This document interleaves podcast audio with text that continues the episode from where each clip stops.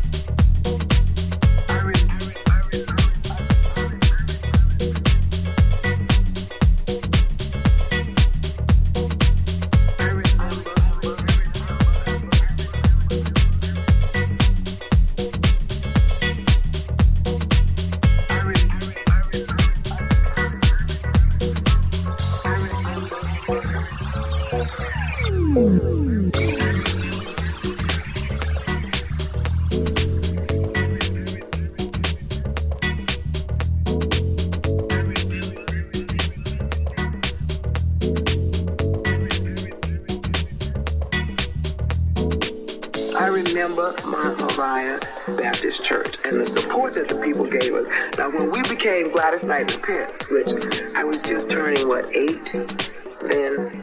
But we had our little church group before we had Gladys Knight and the Pips. So it being my brother and sister and my cousins, we all went to the same church.